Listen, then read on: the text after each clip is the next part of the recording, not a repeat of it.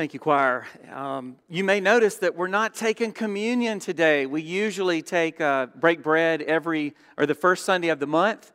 We figured so much was going on today that we would wait until next week. So next week we'll be breaking bread together here corporately. So keep that keep that in mind. Let's pray. Oh God, open my mouth and our hearts. God, help me to say something that makes sense. Help me to bring the good news. And Use my words and use our hearts to draw us closer to you. In your holy and precious name we pray. Amen. Promise you the gospel ri- uh, readings will not be quite as long. Every uh, Sunday, uh, Barrett, you get a raise today. Thank you for being our reader today. But it's, a fa- it's, a, it's an amazing story. This guy named Zechariah, he doesn't get much press and he doesn't get preached on a whole lot. He's a priest, he's an old man, he's kind of a curmudgeon, if you want to be honest. But it says he was a righteous and godly man, and so was Elizabeth, who also was born into a privileged family. And Zechariah, uh, Zechariah uh, his outburst sort of at the end, uh, this quote is part of, or his quote there at the end is part of what we call the Benedictus. If you went to any monastery or even cracked open our book of worship uh, in the daily prayers, you'll see that, uh, that the morning prayers, you can go to page 208 in your hymn book and you're encouraged to read those words, the beginnings of the words. Um, you can find it in every Christian hymnal and uh, in just about every prayer book. Now, Mary's song, which is also in Luke 1, is part of the daily prayers for the evening, for the Vespers.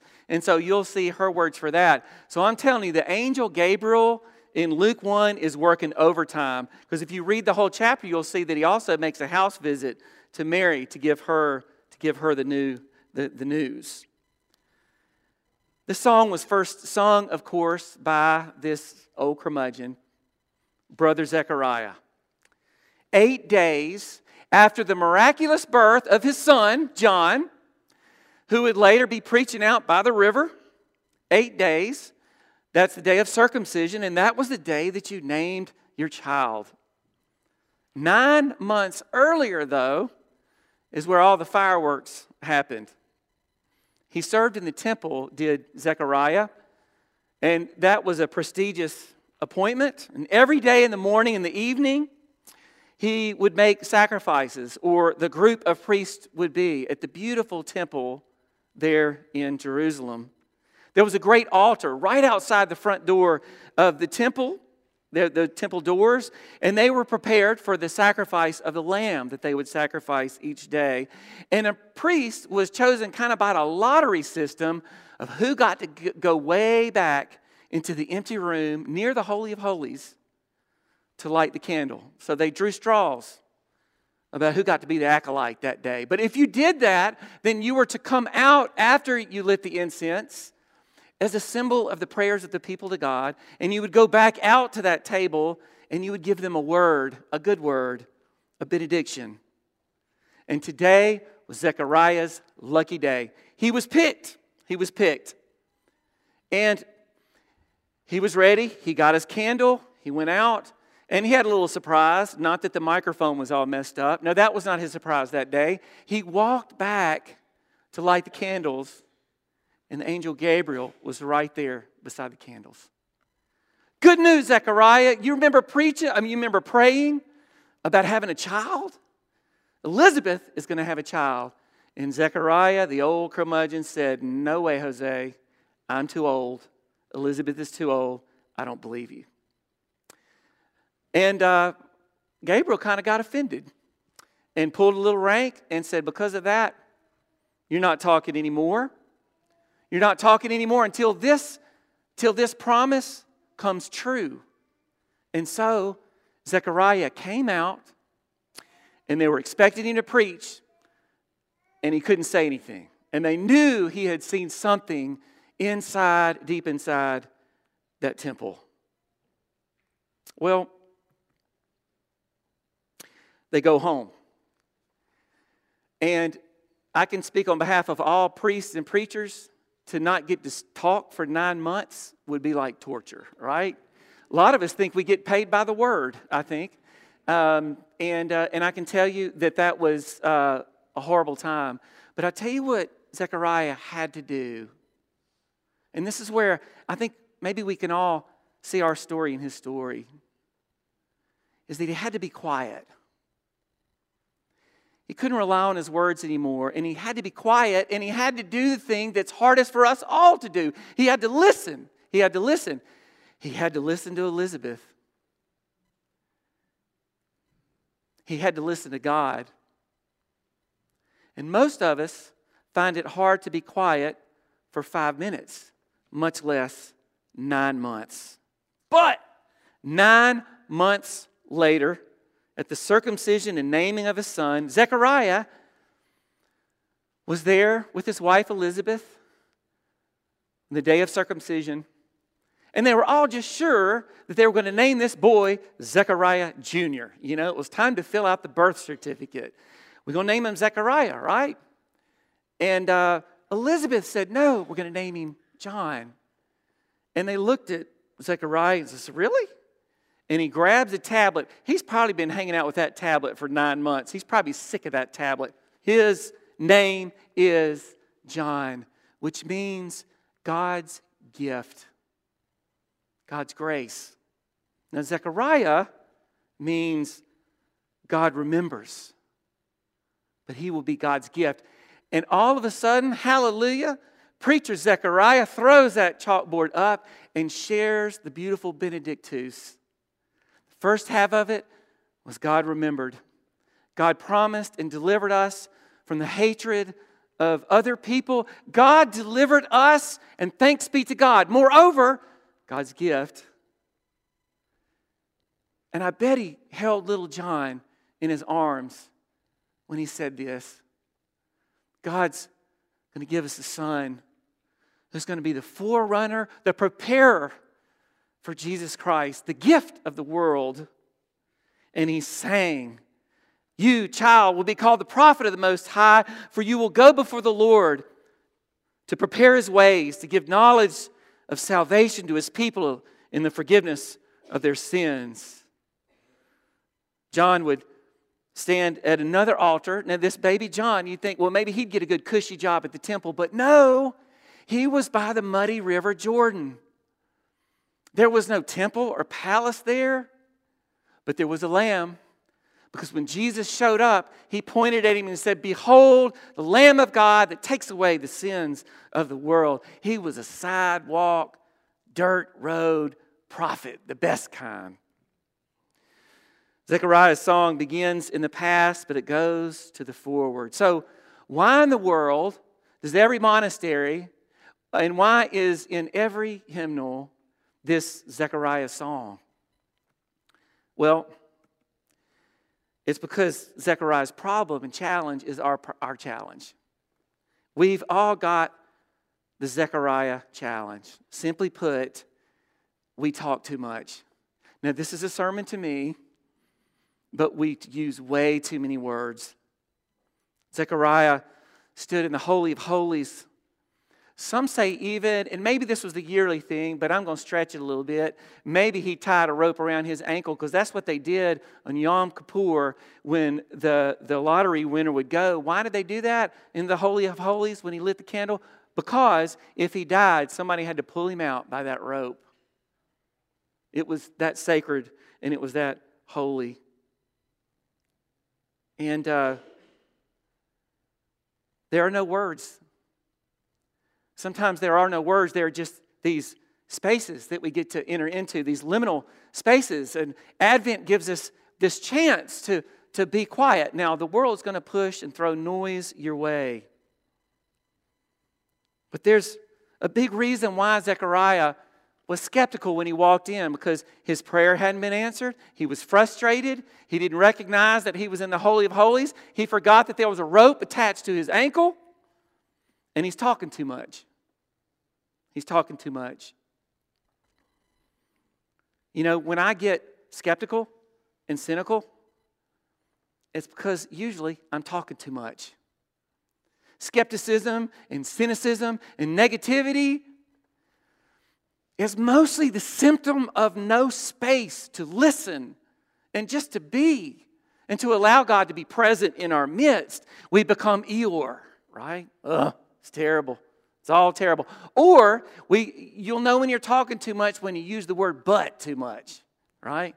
Yeah, I know things are going well, but, well, I, that sounds good, but. Mark Conrad, the pastor I work with in Alaska, said if anybody says the word but in their sentence, don't, listen, don't believe anything they say before that word. The truth is after the word, is what they're really being honest about.